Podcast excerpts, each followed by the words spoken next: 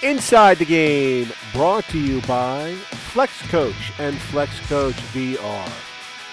This is segment five here on Inside the Game, brought to you by Flex Coach and Flex Coach VR with Dan Tischler, Associate Head Coach of Men's Baseball at Columbia University.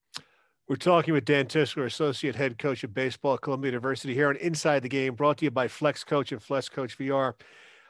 I'd like to get into discussion on pitching with you because you were a pitcher. This has always fascinated me.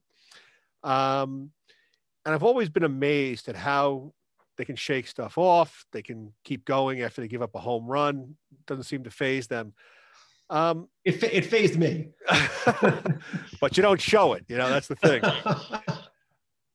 when you're going in as a starting pitcher, we'll start with starting pitchers. Um, do you study that team you're going to face, the batters, the lineups, where guys are, how the team has been doing? Um, have you ever faced them before? Is there somebody in that lineup you've never seen before?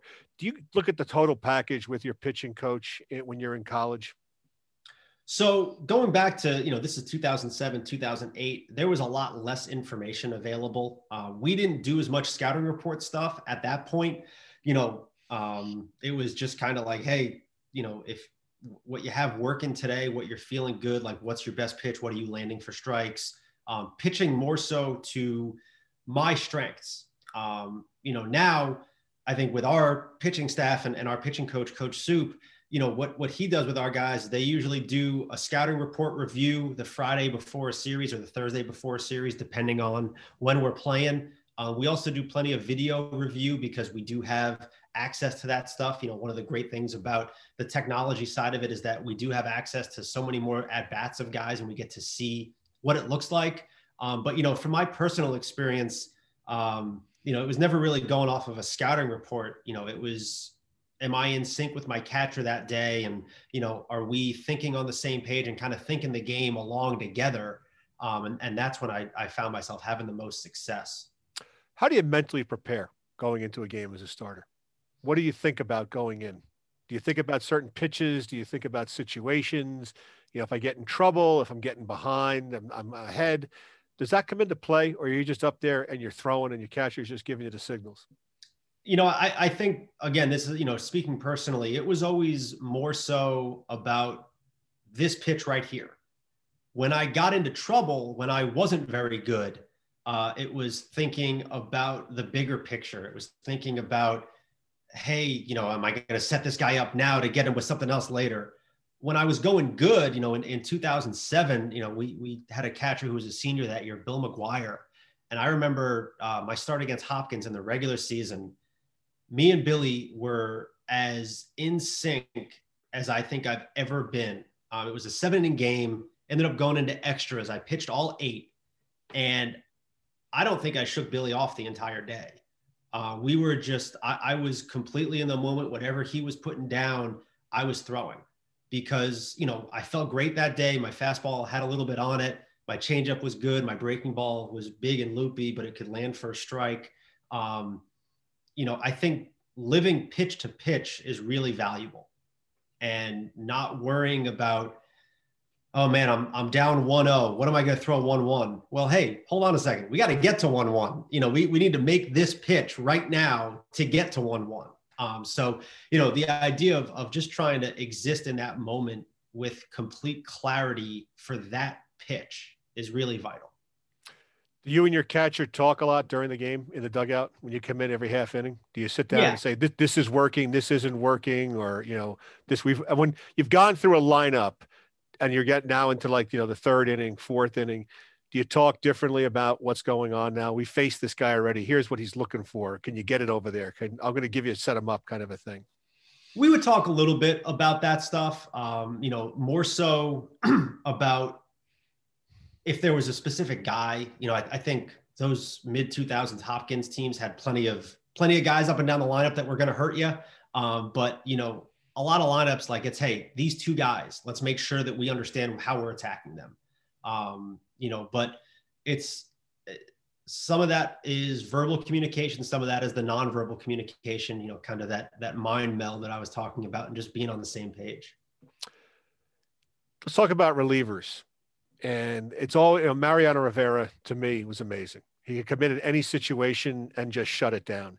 Um, is it a different mindset when you're a reliever coming into a game because you're coming into a situation that's you're going to inherit probably a tough spot. There might be there might be runners on base.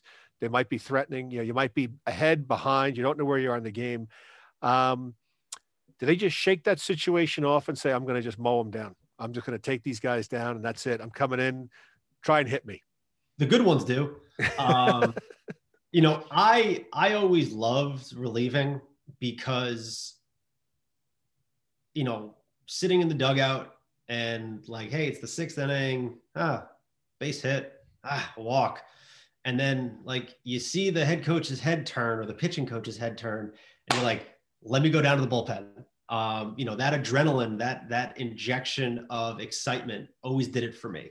Um, you know, I, I think again though, you know, it's not about trying to overthink it. It's not about trying to say, you know, hey, if I get these two guys we're out of the inning. It's more about, all right, let's go get this pitch. Let's go get this guy right now.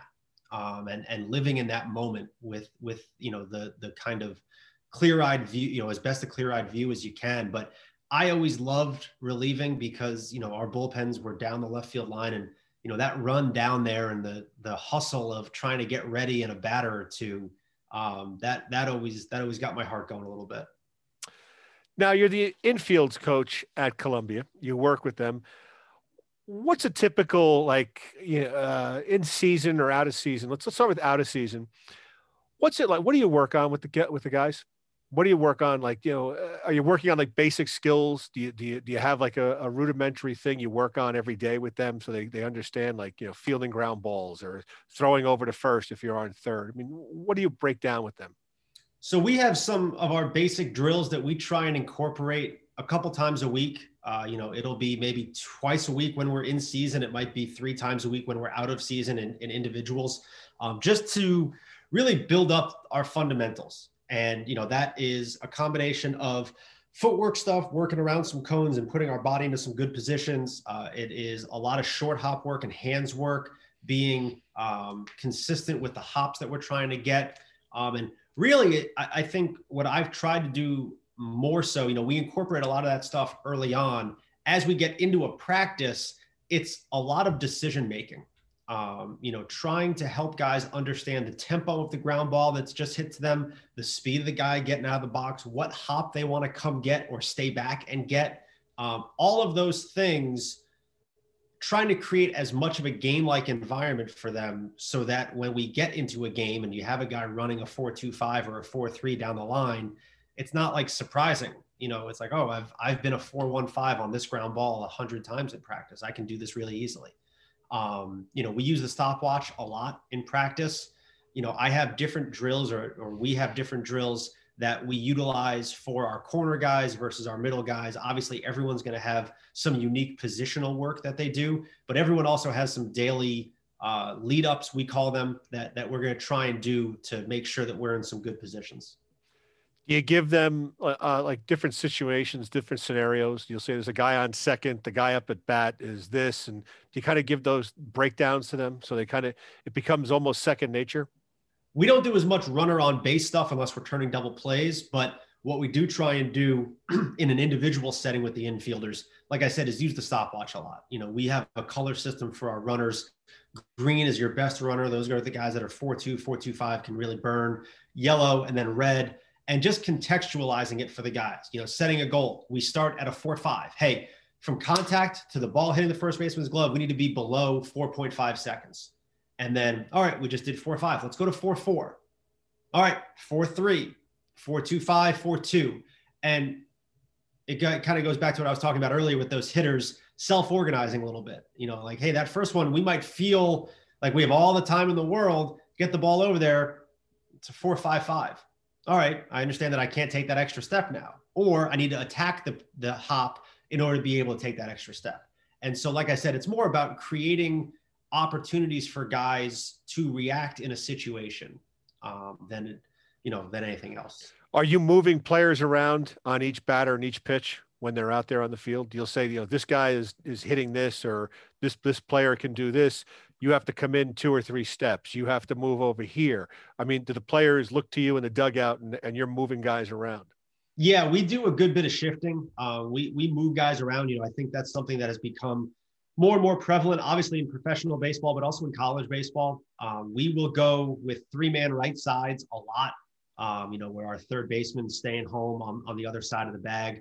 Um, more and more, we're seeing right handed hitters that don't hit ground balls the other way which you know I don't we don't teach our guys to hit ground balls the other way either, so it's a good thing. But you know we end up with three man left side, and so uh, part of my responsibility and, and our responsibility as coaches is to make sure we never put guys in a position and ask them to do something that we haven't practiced. So we practice shifted throws a lot. You know, we have our second baseman on the wrong side of second base, on the shortstop side of second base, picking up a ground ball up the middle and throwing it across because he might not have ever made that throw. You know, if he has played second base for us for a couple of years, like you know, he it, it's it's rare. Um, there was an instance in 2017 where we had a second baseman positioned him perfectly down at Tulane, ground ball right at him up the middle, like, hey, we're getting out of the inning. This is awesome. and just spikes the hell out of the throw. And you know, that's on me because at that time, four years ago, I didn't do a good enough job of working with our guys on shifted ground ball throws. And so that was something, you know, I talked to the player after the game and, you know, he was really on. He's like, coach, I, have I've never, I've never really thrown from there. And, you know, man, you're right. That's, that's my fault. I got to do a better job. And so we, we try and practice that a lot. And there's a lot of communication. You know, it goes back to the scouting reports that we do. You know, I mentioned earlier our, our pitchers going over their hitters. I try and sit in with coach uh, with coach Soup as much as I can on those meetings because I need to know where we're positioning the infielders and what guys are you know plus runners, what guys are action guys with the bunt, that kind of stuff. Do the pitchers fit into this whole thing with the infield as well? Do you have to utilize them as far as understanding like on a playing a bunt and having to run in and get the bunt, or do you have to kind of say, hey, I got to work with you on infield throws as well? Do they understand that, or is that yeah? Not- yeah, we we do you know twice a week, three times a week. We'll do a PFP rotation, pitchers fielding practice. Um, you know they need to be able to come in and field a bunt. We'll work uh, a, a three man right side ground ball where you know our first baseman's trying to go get the ball, so the pitcher has to get over there. You know it's it's your fundamental stuff. It's your it's your simple stuff, but it's also the stuff that'll win you games. Um, you know our, our pitchers also understand their coverage responsibilities. That's where I was going to go next. Yeah. you know, hey, man on man on first. There's a bunt to the third base side. Our third baseman's charging hard, picks it up. Third base is unoccupied. Our pitcher needs to roll and be there in order to help us out because our second baseman's going deep behind first. Our shortstop has second base. Somebody's got to be home at third. Um, and so our, our catcher and our pitcher will communicate on that. And that's something that we practice a lot. Um, and, and that's where the verbal communication on the field between players is really important. Working on cutoffs too. Do you have them with the outfielders? Do you also break that out for them? I mean, I think a lot of kids need to hear this. I think they need, and parents need to hear this. There's a lot of strategy involved in baseball. It's it's a very strategizing game. There's a lot of positioning. There's a lot of thinking ahead. I mean, do you work with that as well with the outfield and say, hey guys, you know, you you have to be in this position because of this, and it's a situational thing. Exactly.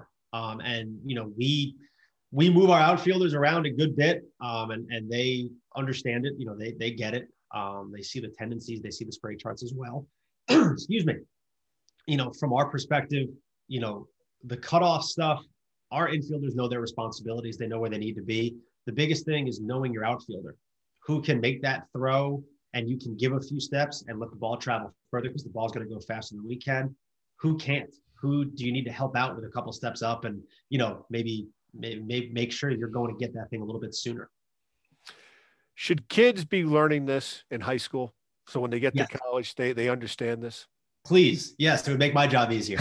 um, yeah. I, you know, every college program is going to do things a little bit differently, but the game is the game. You know, not much has changed in the last 150 years as far as where the players go. And, you know, when there's a single with a runner on first to the outfield, hey, your shortstop's your cup man, your second baseman has the bag, pitcher's backing up third base. Like this is stuff that is really practicable and it's it's scalable and it, it get it translates at our level. And so we would love if all of our guys understood exactly how to run a double cut when they showed up. Um, that there are some years where it happens and there are some years where it don't. And you know we need to we need to coach a little bit more and explain things maybe a little bit more slowly to help guys understand um, you know where they need to be positioning wise Um, but yeah, you know, the the foundational kind of fundamental things, you know, and and there are a ton of great high school coaches out there that do do this stuff. Um, you know, just continuing to harp on it, continuing to practice it. Walk me through a double play. What are the tendencies of a double play? You know, six four to three. That okay. uh, those those guys should know. Those those players, those position players should know in high school when they get to college. How complicated do you want me to get? Somewhat. I mean, okay. I want you. I want you to break it down. I want, kids to understand this because a lot of kids don't hear this. They need to hear this. So you know, runner on first. If we're playing a straight up positioning, our our double play depth is going to be in a little bit. Uh, obviously, we're not gaining the baseline, but we're going to be tighter to second base, and we're going to be in a little bit because we have to be able to get to the bag.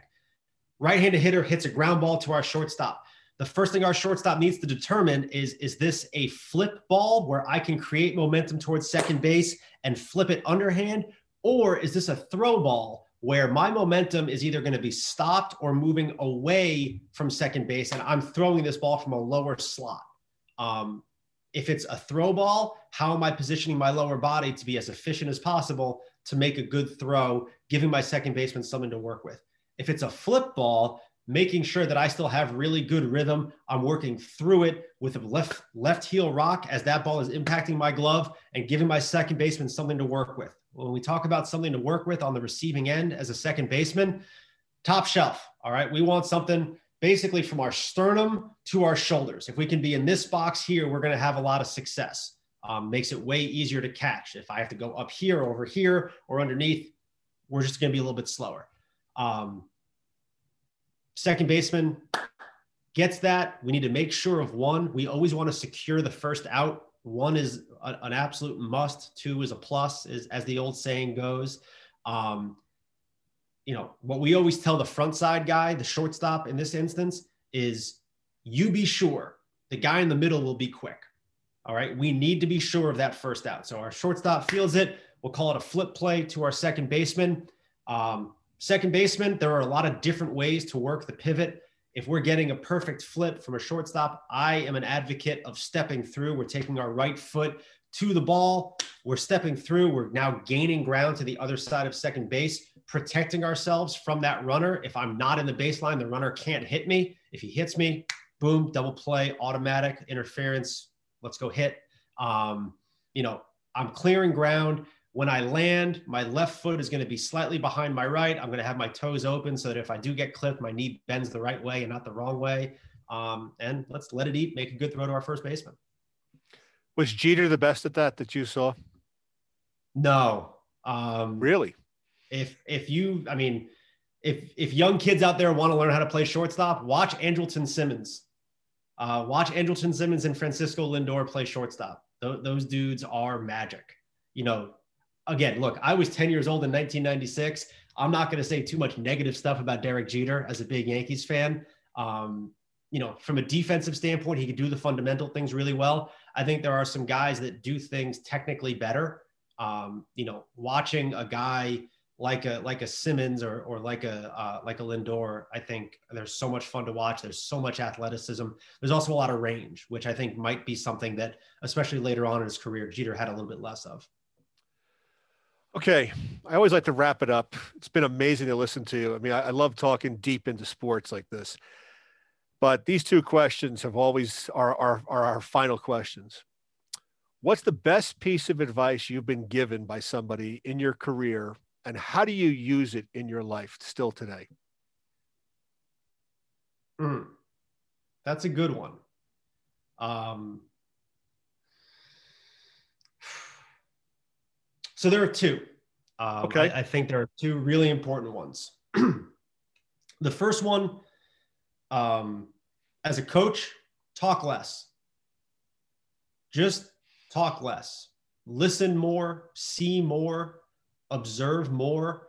Try to make sure that you're creating an environment where players want to come to you for help, not where you're going and badgering players with advice because as soon as you start to, you know, hit them with everything all at once, they, they don't want to hear it. They shut down. The best learners, the, the most eager learners are the guys that come to you and say, Coach, what are you seeing? And then hey, let's talk. We're going to have a dialogue there. Um, I, I think talking less has really helped me. And, you know, I'm not sure if you've gotten this from the hour long conversation we've had, but I can talk my ass off. Um, well, well, I know you can. you know, but but trying to talk less, I think, is really important, and I think it's really valuable for coaches. Um, and the second piece of advice, this is something we talk with our guys about all the time uh, in terms of the mental game, but I think it's really vital for younger coaches. Be where your feet are. Um, there's a huge temptation in our line of work, especially at the college level, to always be thinking about the next opportunity, to always be thinking about the next job, what's on the horizon, what might, what job might open up. Hey, where's that guy going? What's he doing? Why wasn't I interviewed for that? It comes when it comes. And you need to coach the hell out of your guys that are right in front of you and love your guys that are right in front of you if you're ever going to have an opportunity to go somewhere next. And maybe it happens, maybe it doesn't. But we always ask our guys to give us a hundred percent of whatever they have that day. You know, hey, no one feels a hundred percent all the time. You know, most of our guys usually come to the field feeling 80 or 90 percent. Give us a hundred percent of that. And as a coach, if I'm worried about why this guy gets this opportunity and I don't, or why, you know, this next job might be X, Y, or Z, I'm not giving 100% of myself to my players that day. And that sucks. So my job is to be where my feet are and try and be as dialed in as I can be to help my guys in that moment as best I can. What does failure teach you?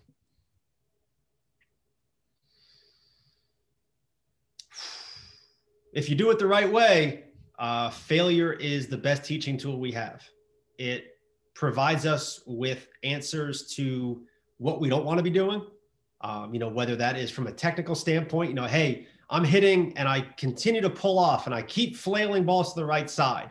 Well, I'm failing. So maybe I don't want to pull my front shoulder off. I want to stay over the ball a bit longer. If I can watch the video, if I can learn from it, if I have an open mind about what I'm doing. Um, I think failure can provide um, it can provide some really valuable armor to guys because the more we fail, the more we realize we're not failing, we're learning. Um, you know, it's it's okay. Like we didn't we didn't lose today. We learned.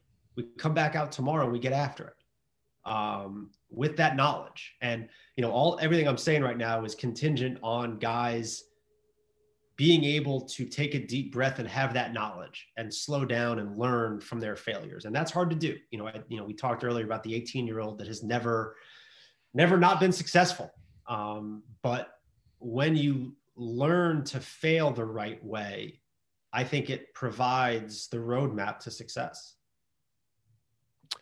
well, I want to thank you for your insights, your time. This has been fascinating stuff. I love how you got so in depth about baseball. And I like that because it shows you have a passion. But I want to thank you for coming on Inside the Game, brought to you by Flex Coach and Flex Coach VR, and wish you all the best when baseball returns to the Ivy Leagues. Thank you very much, Chris. Great, great talking with you. Inside the Game, brought to you by Flex Coach and Flex Coach VR.